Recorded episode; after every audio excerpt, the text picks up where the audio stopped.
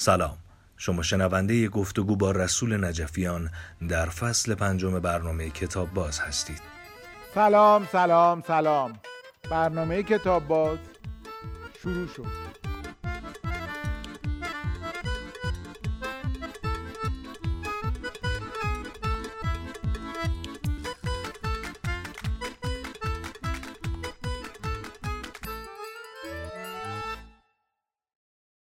آقای رسول نجفیان نویسنده، کارگردان، بازیگر و آهنگساز به کتاب باز خیلی خوش اومدید. تشکر از لطف شما جناب سروش صحت عزیز. انشالله که برقرار باشید.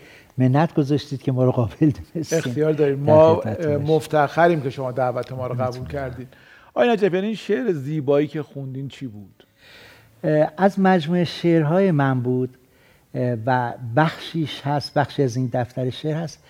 دختران قالیباف زنان قالیباف یک افسانه است که من از اون افسانه گرفتم تو روستاها که به جمعآوری داستان ها و شعرها و آهنگ ها بودم افسانه است که بعدا سرکار خانم مهدخت کشکولی کتابی هم در این مورد نوشتن. دختر قالیبافی که وقت کوچه و هیچی ندارن فقط امیدشونه که قالی ببافن و کوچ کنن اسبی بخرن. تمام ضروریات یک خانواده کوچنشین. فقط اینا نخهایی دارن که نخها سفیده هیچ رنگی نداره. سارا شروع می‌کنه به بافتن قالی با نقش آهوان دشت ها درخت ها بعد مثلا به درخت ها می‌رسه درخت ها تو قالی بهش اعتراض می‌کنن. افسانه است. سارا درخت که رنگش سفید نمیشه ما رنگمون سبزه. سارا چشمای سبزش رو به رنگ های درخت ها و به سبززار می‌رسه اونا گلایه می‌کنن میبخشه. ارزم به حضور شما که به آهوها و حیوانات می‌رسه اینا میگن پوست ما که سفید نیستش از رنگ رخسارش میبخشه. به سیاهی ها از رنگ گیسو و مژگانش میبخشه. قالی تموم میشه. قالی که تموم میشه ما می‌بینیم یک قالی زیبای بسیار هنرمندانه بافته شده ولی دیگه سارا به رخسارش رنگی نموده. سارا دیگه بیرنگ شده. بله. چقدر زیبا بود. اینا رو چه جوری جمع کردین؟ از کجا جمع کردین؟ این داستان این جمع آوری ها و این جور ادبیات چیه بله البته من یک خدمتون قبلش عرض کنم که بعد من با خانم مرزی برومندم این سارا رو تئاترش رو کار کردیم که در جشنواره جهانی هم خیلی با استقبال من فکر می‌کنم مثلا تئاتر رو اگر اشتباه نکنم حدود 20 23 4 سال پیش بود بله. که شما سازم می‌زدید بله و پشت پرده ای نشسته بله بودید سایه بود بله سایه‌تون بود بله. بله. همین داستان بود بله. جناب سعد شما برجرد گذشته از کارهای ارزشمند هنری و کارگردانی. خوب کار بازی هم می‌کنید. تو کار بازی که ما سفر میریم بیکاری خیلی بهمون می‌خوره. خب عزیزان تو روستای دور افتاده حالا بلوچستان خراسان عزیز شمال جنوبه همه می اومدن تهران. می‌گفتن حالا سه روز کار نیست پنج روز کار نیست. من میموندم تو اون روستا متناوبا چهل سال دیگه الان شد چهل سال. تو روستای بچه گفتم بابا حوصلت سر نمیره پاش بیا تهران. این آقا چیکار می‌گفتم من دنبال جنس های زیر خاکی هم پیدا کنم اینا. جنس های زیر خاکی من ادبیات و داستانهای شفاهی باورها اعتقاداتی که سینه به سینه رسیده به این روستاها. و شما هر روستای اصیلی که تشریف ببرید حتی شهرهای اصیل در اقوام قبیله های شریف ایرانی پره. مثلا می‌گفتم این مادرایی که معروفن لالایی می‌خونن در سوک ها و سورها شعرهای خاص می‌خونن به من نشون بدید. تعذیه خون شما کیه؟ نقال شما که اینجا نقل می‌کنه؟ چون ما در روز برخی از روستا نقال خانم هم داریم. اینها به من نشانی می‌دادن و من می‌رفتم پای صحبت های اینها. حالا از لالایی ها گرفته کاملا با ضرورت معیشت اون روستا بود از ساده ترین مسئله تا پیچیده ترین مسائل عرفانی داشت برای خودش. یا مثلا حالا روحانی بود خدا رحمت کنه مثلا شیخ جان علی همدانی یک روحانی عزیزی بود که ایشون چقدر به من در مورد تعذیه و اینها ثروت داد. باید اسمش بذاریم ثروت. متناوبا بعد از سی چهل سال یک مجموعه شد از شاهنامه خانی ها مصنوی خانی ها لالایی های مادران مثلا دختران قالیباف یا شادی ها و غم های روستایان جوانانی که شهید می شدن چی می گفتن در دورانی که جنگ بوده لالایی های مادران کاملا به ضروره انتباق پیدا می‌کرد با شرایط جنگ. در دورانی که آرامش بوده کشت و کار بوده درو بوده اینا هر کدوم شعر و آهنگای خودش رو داشتن در لالایی ها تجلی پیدا می‌کرد. در حتی شعر و آهنگای کارم ما جمع آوری می‌کردیم. بعد اینا مدون شده؟ من تنها کاری که بیرون دادم نه نوه های است که بیرون دادم. شش داستان از شاهنامه خانی که شاهنامه جناب فردوسی بود شعراش اما آهنگ ها همه از روستا هاست حالا خراسان به یک شکل خوزستان به یک شکل و لالای های مادران است. نه ایشالا عمری باشه من شش تا داستان شاهنامه بیرون داده شده و نه نوه آشورایی. من یه چیزی رو باید برای بیننده بگم که من این شانس و خوش اقبالی داشتم که تو چند تا کار در واقع در خدمت آقای نجفیان بودم و دو تا مشخصه داشتن. یکی اینکه صبح که میمدن سر کار اینقدر کتاب همراه خودشون می آوردن که من می‌گفتم آقای نجفیان مگه یه روز بیکاری ما چقدره که شما این تعداد کتاب میارید. و یکی از کارام اگه یادتون باشه کتاب فروشی بغل ما بله بله شهر کتاب بله که هر وقت من می‌رفتم میدم آقای نجفیان اونجان و دوباره اینقدر کتاب میخریدن میخریدن که من می‌گفتم که می‌رسین اینا رو بخونید قربونتون برم. همینطورم من شما رو اونجا می‌دیدم و خب آدم از کارهایی که تو الان دارید می‌کنید می‌بینه که چی بوده اون کتابخانی من پدر مادرم بی سواد بودن. حتی مادرم سواد و یاد گرفت. پدرم نتونست. در نتیجه یک خاطرات تلخی از دوران دبستان دارم که معلم ها بی توجه بودم از پدرت بپرس از مادرت بپرس کمکتون کنه. من هیچ این امکان رو نداشتم. برای همین پدرم آرزو داشت که من با سواد شم. در حالی که او هم یک انسانی بود خیلی شیک می پوشید خیلی شیک. شما عکساش هم ببینید باور نمی‌کنید. این کتاب خونی شاید از اونجا شد که من شتابی داشتم که با سواد شم. کلاس چهارم بودم انشا شروع شد به ما انشا دادن. یک معلمی هم داشتیم همیشه این چوبش بود و می‌زد. الان من تعجب می‌کنم میرن شکایت می‌کنن. اینقدر ما کتک بیگناه میخوردیم. حالا شیطونی هم می‌کردیم البته موضوع داد که پاییز را شهر دهید. من نمیفهمیدم یعنی چی. رفتم گفتم که آقا اجازه است این پاییز رو شهر دهید؟ ما چی باید بنویسیم؟ بر بر از پدر مادرت بپرس. چیه؟ بعد من آمدم خونه دیدم نه حیوانی هم اصلا انشا اسمش که میامد پس می‌زدن. مالا سرتون از این جد درد میارم. خیلی جالب این که دارین تعریف می‌کنی. بله بعد آمدم نوشتم که ما باید پدر و مادر خود را دوست بداریم عین باجاز و به آنان احترام بگذاریم. نوشتم 62 تا شاگرد بودیم. یکی از دوستان کلاتتون 62 نفر بله جا نبود. یک وضعیت وحشتناکی بود. یکی از دوستامو تازه پیدا کردم. علی رضای عزیزم رو مرزدارانی او شاهد این ماجرا هست. بعد وقتی من اولین کس گفت پاشو بیا بخون. نمی‌دونم شاید من گفتم چی یعنی چی اینا. برخی از عزیزای ما که من این واقعا خاکف های معلمامو میبوسم میبویم. ولی خب مثلا برخیشون هم مشکل داشتن دوست داشتن یه اتفاق بیفته بزنن. گفت بیا بخون. من رفتم واقعا همه هم انشا شهر دهید. خوندم. پنج تا چوب تو این دستم پنج تا چوب تو این دستم. بدونی که توضیح داده بشه. توضیح که این چیه نوشته؟ من من فکر خدایا چه خطای بزرگی کردم. این انشا چی بود؟ من این چی نوشتم؟ خب نوشتم باید پدر مادر خود را دوست بود مدادم گذاشت لایه. این دستم فشار داد. اینا تنبیه بسیار چیز بود. سیر نمی شدن یکی هم این دست.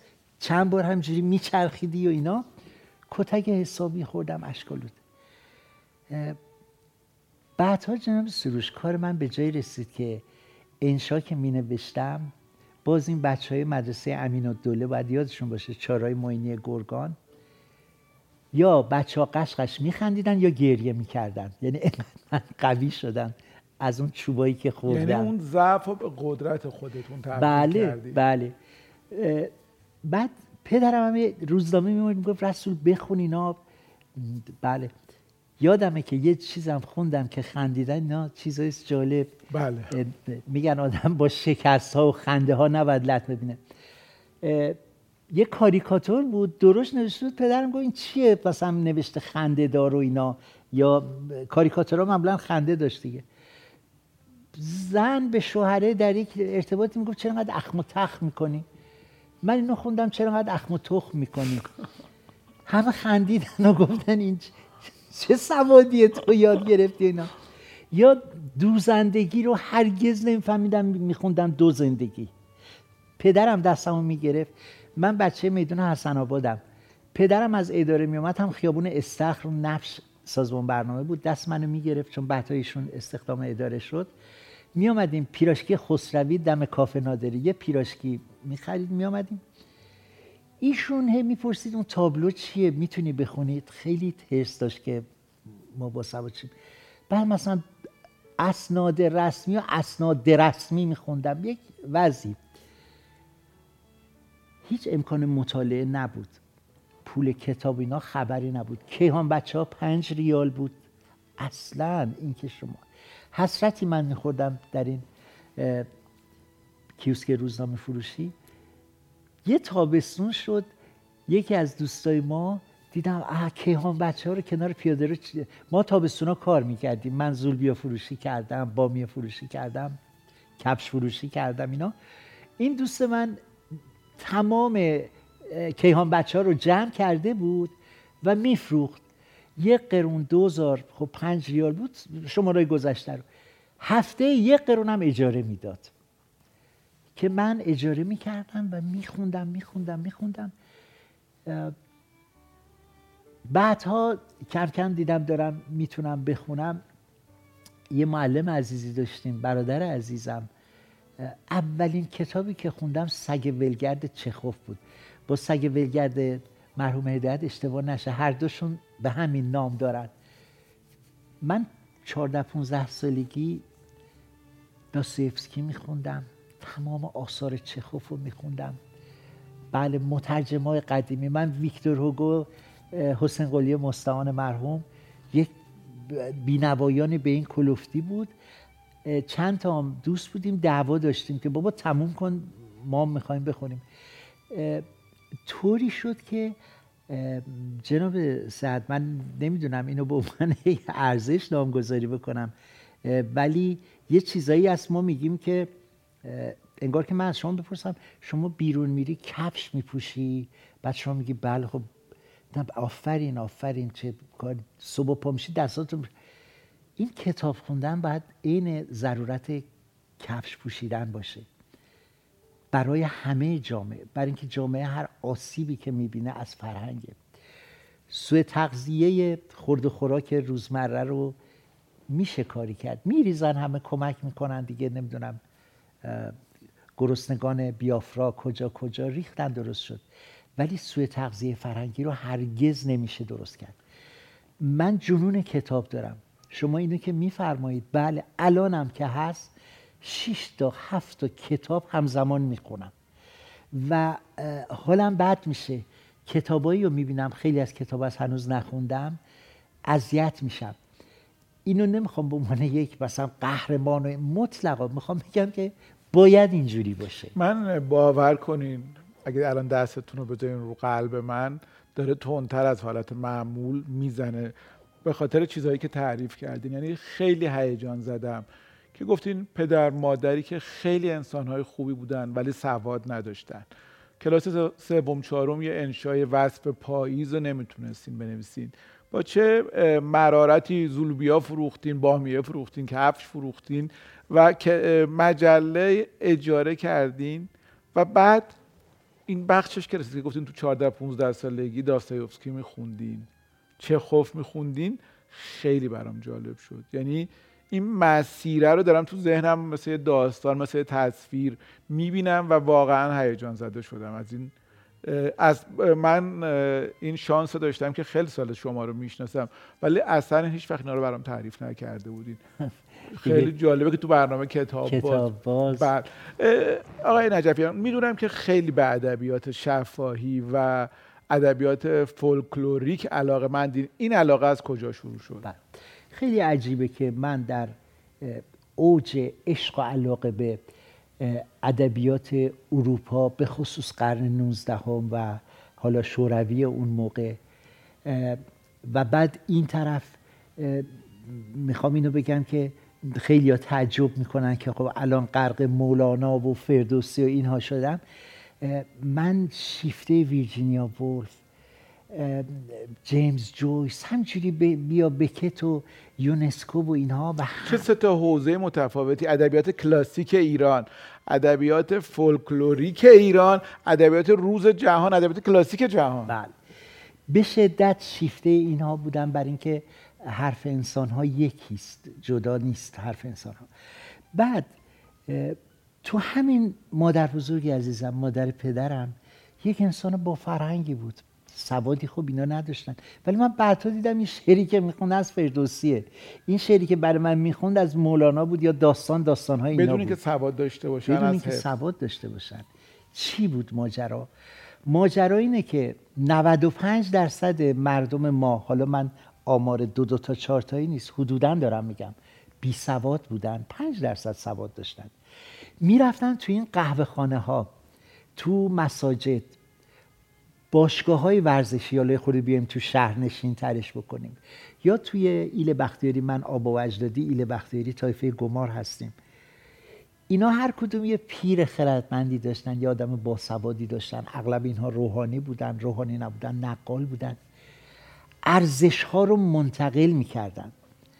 همونطور که به بچه مادر شیر می‌داد جناب مولانا میگه که ما نون رو می‌خوریم قوت پیدا کنیم تا شعور پیدا کنیم مثل انسان زندگی کنیم. بدونیم خوب و بد چیه. اینها تغذیه فرهنگی می‌شدن. تو همون قهوه خانه روستا. تو همون میدانچه روستا. حالا در شادی ها و عیاد بود یا در غم ها و سوگواری ها بود. هر کدوم به فراخور. و دریافت می‌کردن جناب سروش. ادبیات شفاهی ما یکی از ثروت های با ارزش ماست. همون نقال یه نقال بود شاهنامه رو خونده بود میومد منتقل می‌کرد. بعد کاملا به ضروره. من الان متاسف میشم برخی میگن آقا اینا آکادمیکه دیگه فردوسی و مولانا و تذکرت الاولیا اینا بعد فقط دانشگاه ادبیات دکترای ادبیات بخونن. اینطور نبود. مردم کوچه و بازار اصلا اصلا مولانا برای اونها گفته شما در سخنرانی های جناب مولانا چه نامه هاش چه ارزم به حضور شما که فیه ما فیه و اینها بر مردم داره صحبت می‌کنه. در نتیجه یه نجار یه نقاش. بعد اون زبان برای مردم کوچه و بازار امروز مشکل نیست. خیلی عجیبه. جا میافتاد تفسیر می‌کرد. من رستم و سهراب که کار می‌کردم یک عزیز من ما... یه لحظه اینجا قلب کنم. از سر رستم و سهراب. با اینکه می‌خوام وقفه نندازم. یه چای یا دمنوش بیارم و بعد ادامه بدیم. چقدر عالی چقدر عالی. چی میل داریم به همون دمنوشتون چی هست؟ دمنوش خیلی خوشمزه ای که تازه اصلا سر حالم می‌کنه. از دست شما به همین الان نکوس. فدای شما بشن.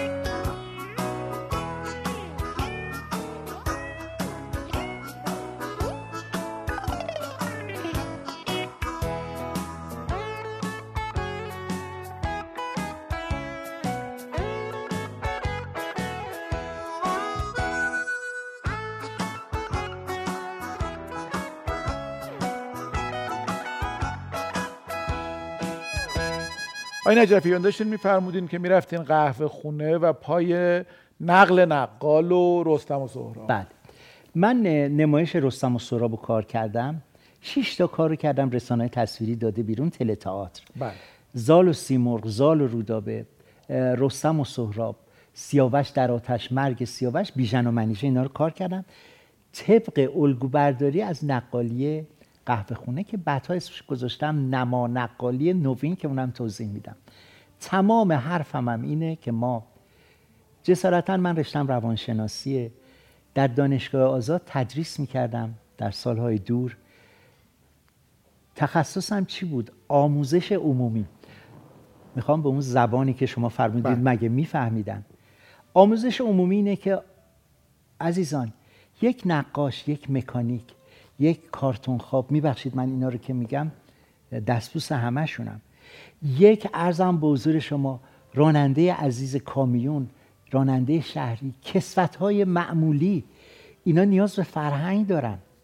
اینا نیاز به فرهنگ دارن و اگر که این مراقبت نشه ابتزال میاد و همه چیز رو عوض می‌کنه و تحت تاثیر اون ابتزال قرار می‌گیرن چرا 95 درصد مردم ما بی ثبات بودن ولی دریافت می‌کردن. شاهنامه فیه مافی مولوی می‌خوند. علتش اینه که داستان ساده بود مردمی بود. تمام داستان های جناب مولانا رو شما ببینین یا میگه از فلان گرفته از فلان کتاب گرفته از جامع الحکایات گرفته از مرزمان نامه گرفته کجا و کجا کتاب قبلش. اینا رو به زبان ساده می‌گفتن. همونطور که ما در دانشگاه آزاد آموزش عمومی می‌دادیم اینا رو ساده می‌کردیم. اما ساده تر از خود این عزیزان خودشونن. نمایش رستم و سهراب کار کردم. دیالوگ ها دیالوگ های خود جناب فردوسی بود. می‌دونید که جناب فردوسی جناب مولانا جناب عطار جناب نظامی خصیصترین موجودات عالم بودن در بکار بردن واژه و به وجود آوردن ایجاز.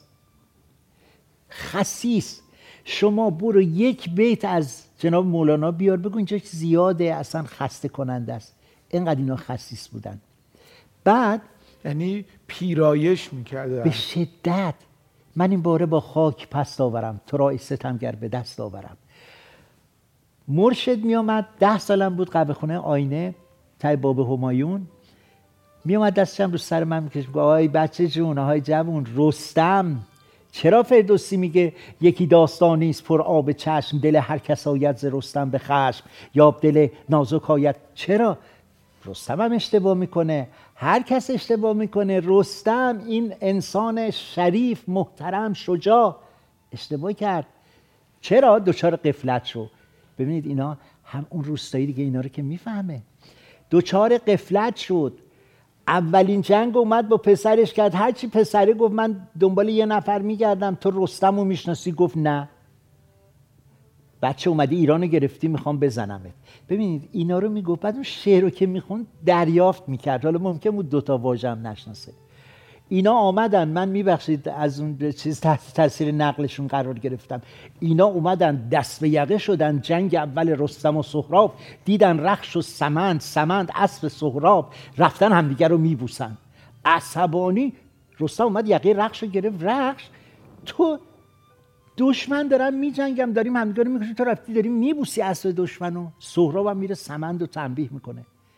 جناب فردوسی اینجا میگه همی بچه را باز داند سطور چه ماهی به دریا چه در دشت گور نداند همی مردم از رنج آز یکی دشمنی راز فرزند باز. حیوان دشمنش رو شناخت انسان تو دشمنتو نمی‌شناسی از بچت قفلت جهان سر به سر عبرت و حکمت است چرا بهره ما همه قفلت است.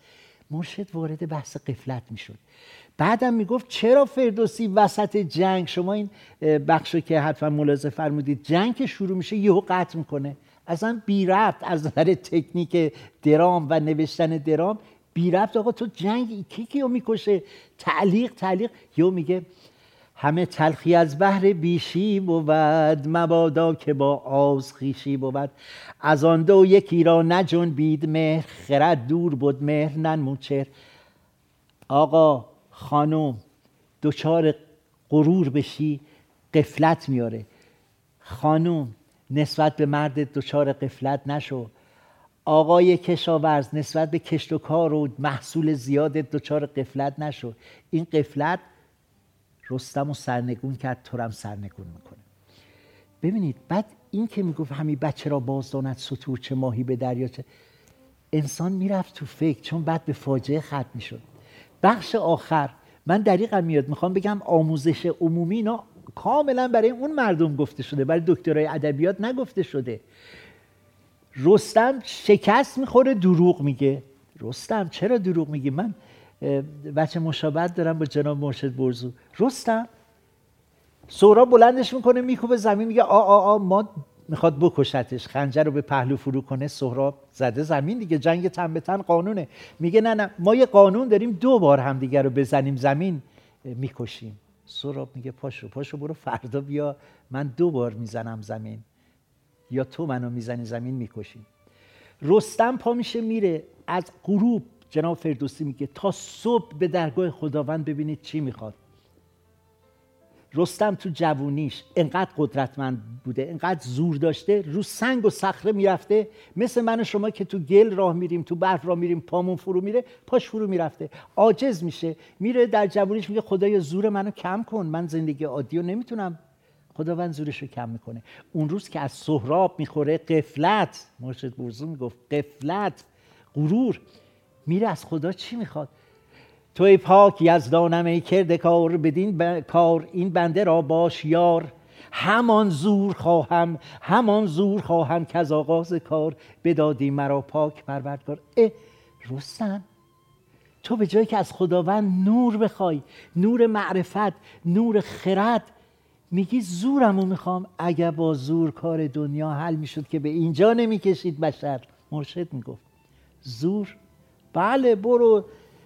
این لات و لوتا می آمدن به بازوشون رو نمایش می‌دادن به اونام خیلی این به قسمت متلک می‌گفت خداوند گفت زور می‌خوای بیا اینم زوره. رفت با همون ضربه اول بلند کرد بچه رو خودزنی کرد. ببینید سهراب میاد من دارم اینو میگم که چقدر ساده است.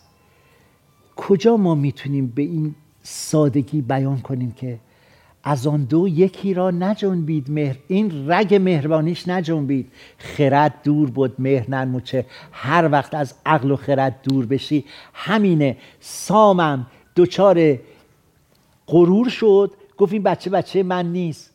زال پدر رستم آمد. بترسید سخت از پی سرزنش. بچهش رو دید رنگ خودش نیست چون زال و سیمرغ برای نجات پرستیه. گفت این بچه بچه من نیست این رنگ پوستش رنگ من نیست رنگ. جناب فردوسی اونجا میگه بترسید سخت از پی سرزنش شد از راه دانش شد از راه دانش به دیگر منش. تا جنینی کار خون آشامی است. میبخشید من اینا رو دارم عین اون نقل کنم شما ببین چقدر ساده است. آقای نجفیان خودتونم نقالی کردین. وقتی اینقدر شیرین دارین قصه میگی قربونتون برم. بعده من سالها تو فرهنگ سراها هم داستان های الان تو رادیو یک برنامه دارم به نام رسم زمونه. ده صبح تا دوی بعد از جمعه ها بیشتر نقالی می‌کنم. با ساز اینقدر شیرینه که واقعا آدم مظهور میشه.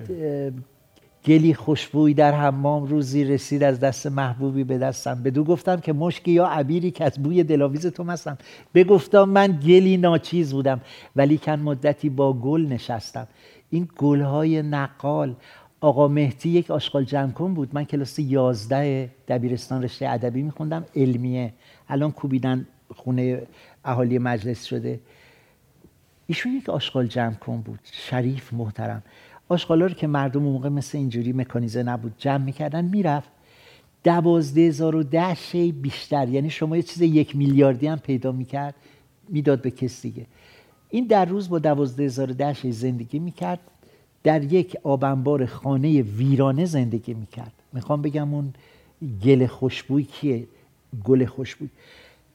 ایشون تو قهوه خونه مشت اسمال بعد شعر خواستید قهوه خونه مشت اسمال بخونم. یازده کلاس یازده ادبی بودم. همه می‌گفتن این همین هپلی و نمیم کارتون خواب و اینا. ایشون ما یه بار تو قهوه خونه در مورد فروغ فرخزاد و پروین اعتصامی دعوا و جنجال بود و اینا یکی طرفین می‌کرد یهو شعر حافظ خوند.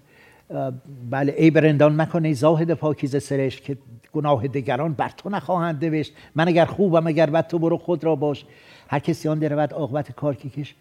ما دیدیم اه این آقایی که اصلا ما طرفش هم نمی رفتیم من با ایشون دوست شدم. شما میگید از کجا اینا رو گرفتی؟ ایشون کارگر معدن بوده در سرخس. اون موقع 60 سال داشت. می‌گفت ما یه پیری داشتیم کارگر با سواد بود. شبا ما رو می‌شوند اینا رو تعریف می‌کرد منم برای تو تعریف می‌کنم. جناب سروش صد عزیز حافظ مولانا سعدی فر از برم اینا رو می‌خوند. و برای من تفسیر می‌کرد. اولین بار تفسیر ادبیات من معلم ادبیات هم, هم بردم تو اون قهوه خونه. می‌گفت ما از این یاد می‌گیریم انقدر که این به ما یاد میده. من بله بله. اینا شاید باعث شده که من و خب پای نقل این عزیزان نشستن دقیقا جواب از سوالتون. همون مردمی هم که می‌رفتن میشستن اینجوری دریافت می‌کردن. کاشی که این نقل های شما تصویری می‌شد و میموند و ماندگار تر می‌شد. دارم سروش عزیز جناب سعد. آدم هرچی نزدیکتر میشه اسم کوچک من الان 69 سالمه. خدایا من تا آلزایمر نگرفتم یا نیفتادم از دست برم. زندگی همینه. خدای من اینا رو به تصویر بکشم. شش تا داستان شاهنامه رو به تصویر کشتم ولی نما نقالی نوین اینه که من تعریف می‌کنم عکس رو نشون میدیم و هنر نقلی هنر شفاهی اون تکنیک اونو به کار می‌برم. من در شرایطی بودم که دوستای افغانستانی بسیار دارم هم شاعر هم عزیزایی که خب کار رو اینها می‌کنن. ده تا از این عزیزای افغانستانی رو انتخاب کردیم. هیچ آگاهی گفتم به شرطی باشن که آگاهی نداشته باشن. این نقل رو با ساختار و تکنیک نما نقالی نوین براشون انجام دادیم. همه تمام داستان رو دریافت کردن. این همون تکنیکیه که مرشد برزو داشت. مرشدان در ایلات بختیاری اینا تعریف می‌کردن.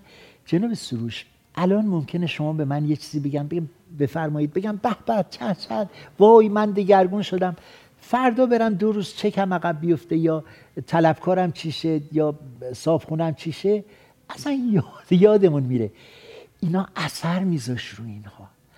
اثر میذاش وقتی که مرشد می‌گفت رستم قفلت کرد بچهش رو کشت. تو کی هستی؟ تو دیگه رستم که نمی‌تونی بشی. این رستم شعور داشت معرفت داشت. تو مواظب باش قف دوچار خیلی ببینید اثر میذاشت واقعا امیدوارم اینا این نقل های شما با این بیان شیرین و این دامنه گسترده دانشتون بمونه. رسم برنامه ما اینه که سردیس یکی از بزرگان ادب فارسی رو تقدیم مهمانمون می‌کنیم. اگر اجازه بدید این کار رو بعد از برنامه انجام میدیم و در خدمتتون هستیم و به جای اون شما همون شعر قهوه خونه رو که گفتیم بله. بخونیم و ما برنامه رو تموم کنیم. چقدر لذت بخش چقدر استفاده کردم. من خداحافظی می‌کنم و سراپا گوشم. از دیدن شما ما به وجد اومدیم. ارزم بزرگ شما بله. من تو همون قهوه خونه مشت که آقا مهدی رو دیدم پاتوقم بود. این بله. دوستانم رفتند تک و تنها ماندم. درسا که تموم شد و من دانشجو بودم می‌رفتم پیش مشت اسمال آقا مهدی هم فوت کرده دوستانم رفتن تک و تنها ماندم.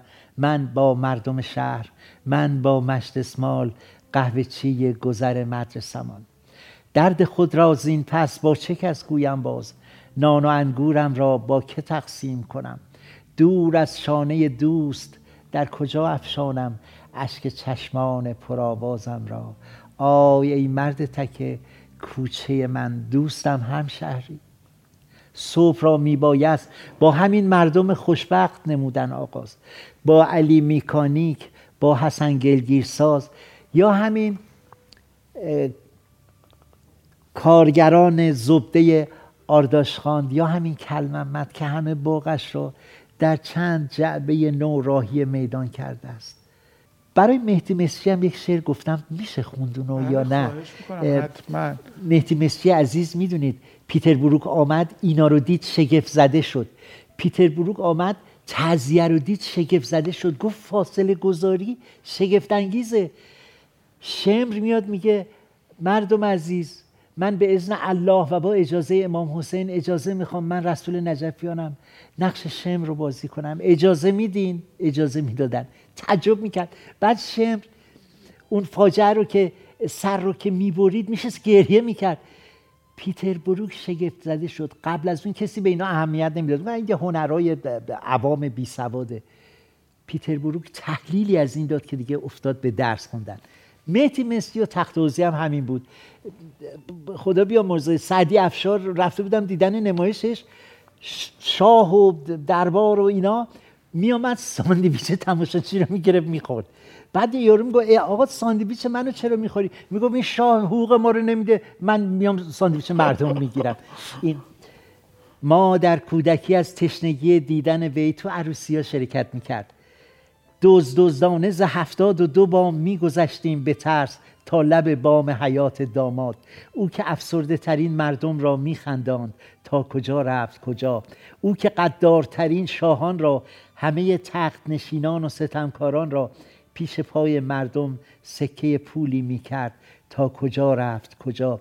او که در هر نقشی خند زنان گریه رنج و غم مردم بود. بسیار عالی. واقعا و عمیقا لذت بردم. امیدوارم بازم به برنامه کتاب باز بیاین. خیلی صحبت شما دارید و خیلی شنیدن ما داریم از شما. یعنی ما باید بشنویم و شما برامون تعریف کنید. ممنونم ممنونم. خیلی خیلی سپاسگزارم. شما. تشکر از لطف شما.